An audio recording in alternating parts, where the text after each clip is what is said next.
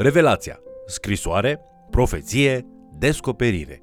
Bine ați venit la studiul nostru al celei mai importante cărți din lume, Cuvântul lui Dumnezeu, adică Biblia. Astăzi vom începe studiul cărții Apocalipsa, luând în considerare natura acestei interesante piese de literatură. Vă invit să urmărim împreună acest mesaj intitulat Revelația, scrisoare, profeție, descoperire.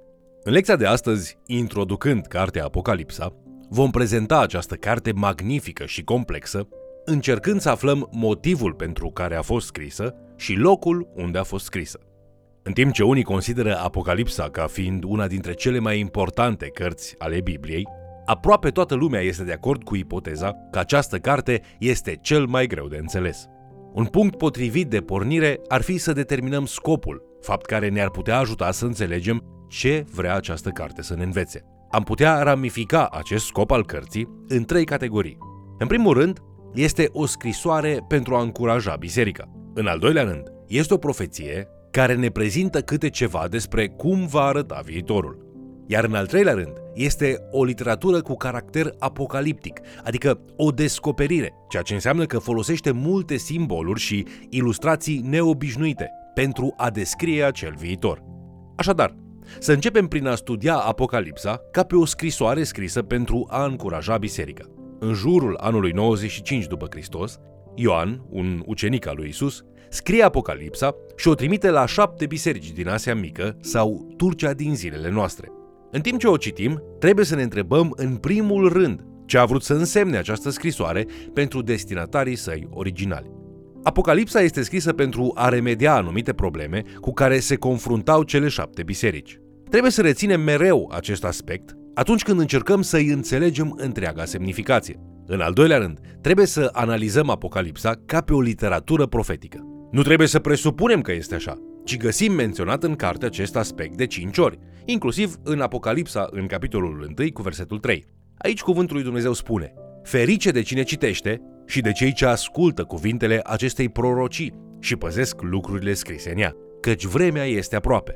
Deoarece această scrisoare menționează profeția, trebuie să analizăm ce ar califica o literatură drept profetică și ce instrumente am putea folosi pentru a interpreta Apocalipsa în lumina însemnătății ei profetice. Să reținem că ori de câte ori studiem o carte de profeție, mesajul acesteia are intenția, în primul rând, de a fi aplicat în viața noastră de astăzi.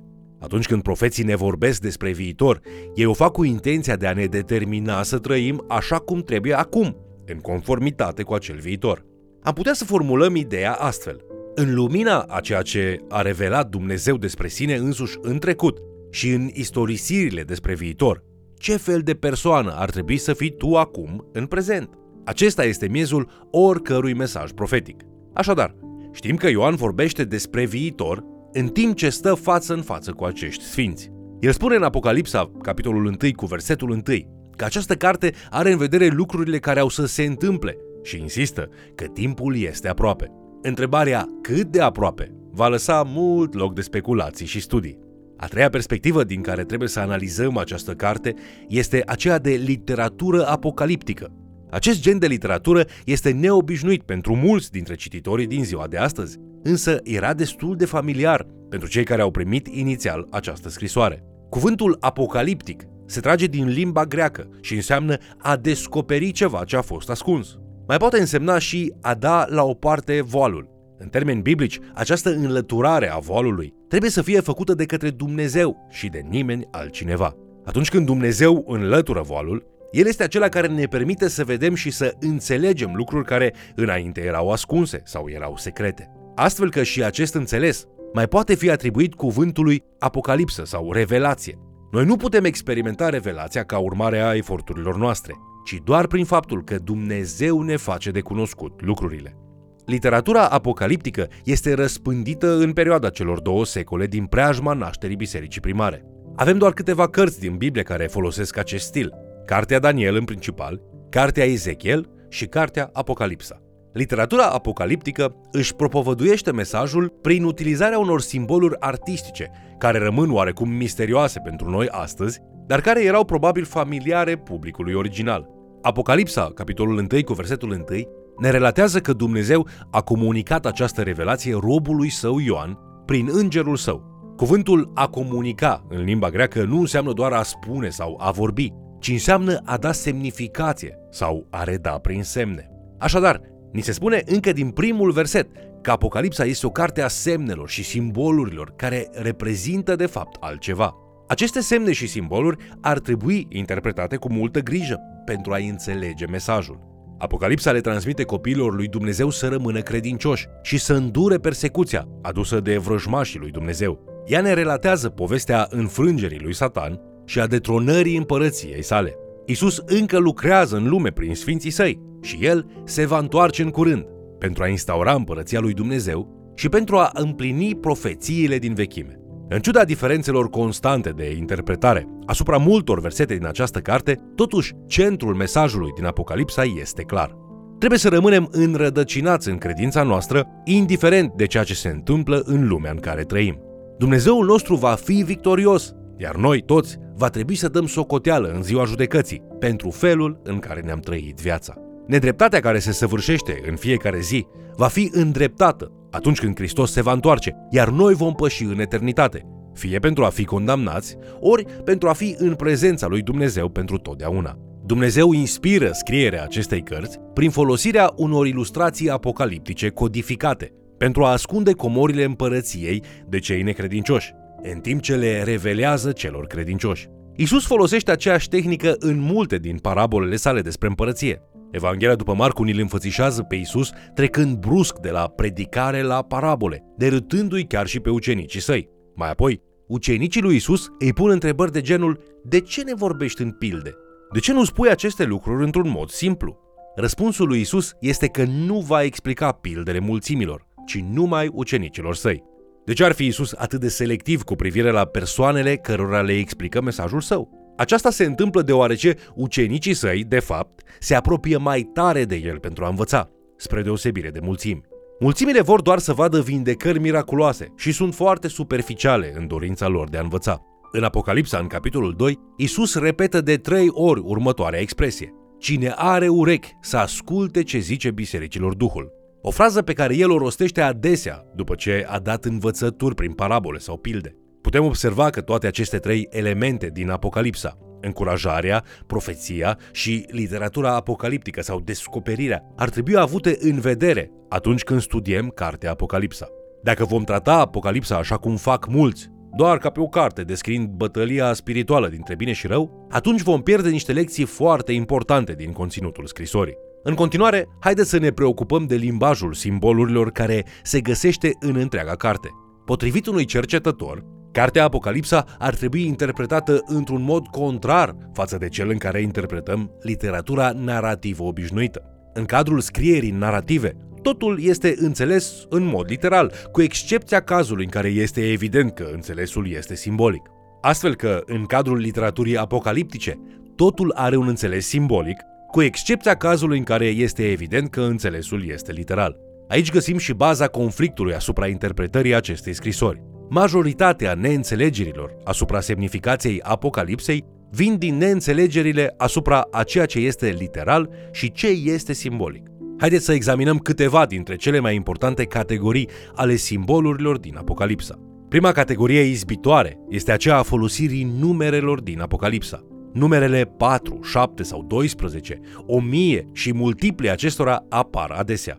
Repetarea numerelor în special dacă se repetă de trei ori, înseamnă că este descris ceva foarte important. Numărul 4 este folosit pentru a indica cele patru colțuri ale Pământului, est, vest, nord și sud, precum și cele patru vânturi. Numărul este folosit pentru a reprezenta întregul Pământ. Numărul 7 este folosit pentru a arăta caracterul complet al unui lucru. De exemplu, Apocalipsa, capitolul 1 cu versetul 4, ne spune despre șapte duhuri, care stau înaintea scaunului de domnia lui Dumnezeu. Aici nu înseamnă că sunt șapte duhuri individuale, ci înseamnă că este reprezentată plinătatea Duhului Sfânt. De asemenea, Dumnezeu a creat totul în șapte zile, fapt care arată caracterul complet al creației. Apoi cele șapte coroane semnalează puterea absolută. Cele șapte peceți, șapte trompete și șapte potire reprezintă împlinirea judecății lui Dumnezeu asupra dușmanilor săi. În opoziție cu numărul 7 este numărul 6, care semnifică imperfecțiunea, După părerea unora, numărul 6 este folosit pentru a semnala conceptul de omenire, deoarece omenirea a fost creată în ziua a șasea. Dacă numărul 7 reprezintă perfecțiunea lui Dumnezeu, numărul 6 arată imperfecțiunea umană.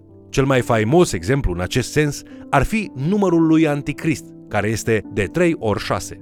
Numărul 12 este strâns legat de cele 12 seminții ale lui Israel. Zidurile noului Ierusalim au lățimea de 144 de coți și lungimea de 12.000 de prăjini. Cetatea are 12 porți și 12 temelii.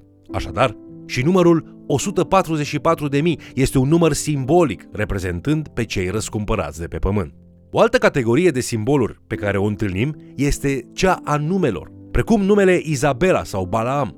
Aceste nume au un trecut în Vechiul Testament de învățătură falsă, idolatrie și compromis spiritual, astfel că sunt folosite pentru a descrie aceste atitudini.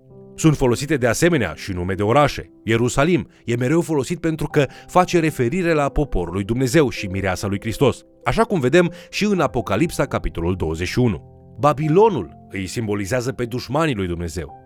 Orașul Babilon este înfățișat ca fiind marea curvă, femeia adulteră care se duce poporul în stricăciune și materialism, după cum ni se descrie în capitolele 17 și 18.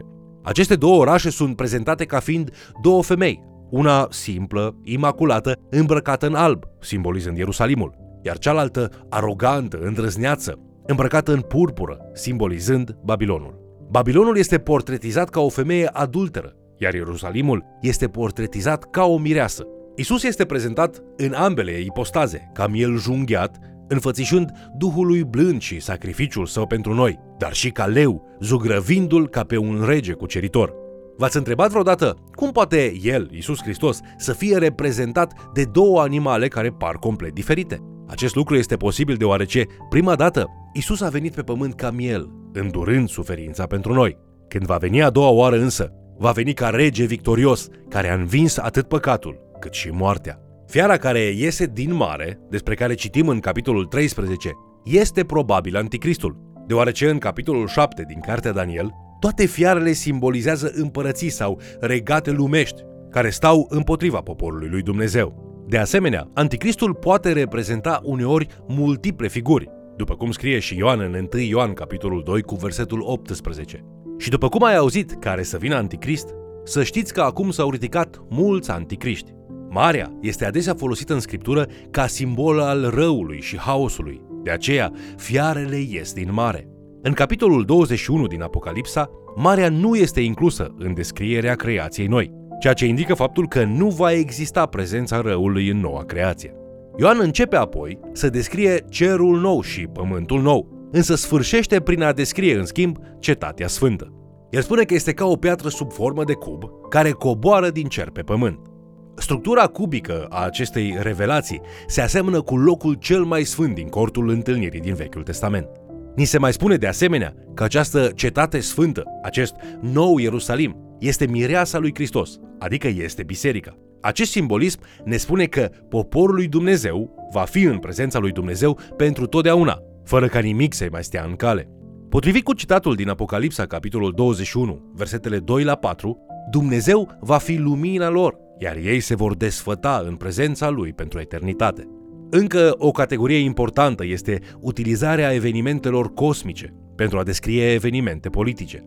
Evenimentele cosmice precum cutremure, întunecarea soarelui, luna roșie ca sângele și stelele căzând din cer descriu toate evenimente politice majore, cum ar fi prăbușirea unei națiuni mărețe. Totuși, aceste categorii nu acoperă fiecare simbol din scrisoare. Mai putem aminti unele simboluri precum coroanele care reprezintă autoritatea, coarnele care indică puterea, sfeșnicele care simbolizează biserica și multe altele. După cum am afirmat, această carte este minunată și complexă. Așadar, este limpede că literatura apocaliptică este plină de simbolism. Însă, aceasta nu înseamnă că nu există o realitate în spatele acestor simboluri. Aceste noțiuni simbolice indică înspre lucruri reale, iar în această scrisoare, acele lucruri reale sunt doar descrise în moduri mai abstracte. Acum, după ce am văzut că Apocalipsa poate fi privită ca o scrisoare, o profeție și o frântură de literatură apocaliptică, Haideți să ne amintim că ea ne transmite mesajul de a ne păstra credința, chiar și în cele mai grele clipe. Este un mesaj de speranță într-un Dumnezeu care nu numai că are un plan, dar are și înțelepciunea și puterea să-l aducă la îndeplinire. Ne transmite că noi trebuie să fim oameni credincioși, preocupați de lucrarea împărăției, în timp ce așteptăm revenirea lui Hristos. Așadar, hotărăște-te astăzi să-i fii credincios lui Dumnezeu și cuvântului său. Să nu uiți niciodată că Domnul Isus Hristos se va întoarce, aducând cu el atât judecata cât și răsplata. Vă mulțumesc pentru că ați fost alături de noi studiind Cuvântul lui Dumnezeu. Ce provocare! În lumea în care oamenii tânjesc la certitudine și control, suntem chemați să avem încredere în mijlocul întunericului și al incertitudinii. Suntem chemați să predăm controlul unui Dumnezeu și unui Mântuitor demn de încredere. Până data viitoare, pacea lui Hristos să domnească în inima ta, în timp ce te încrezi în planul bun al lui Dumnezeu. Te invit să ne urmărești în continuare și, de ce nu, să mai chem cel puțin o persoană să ni se alăture.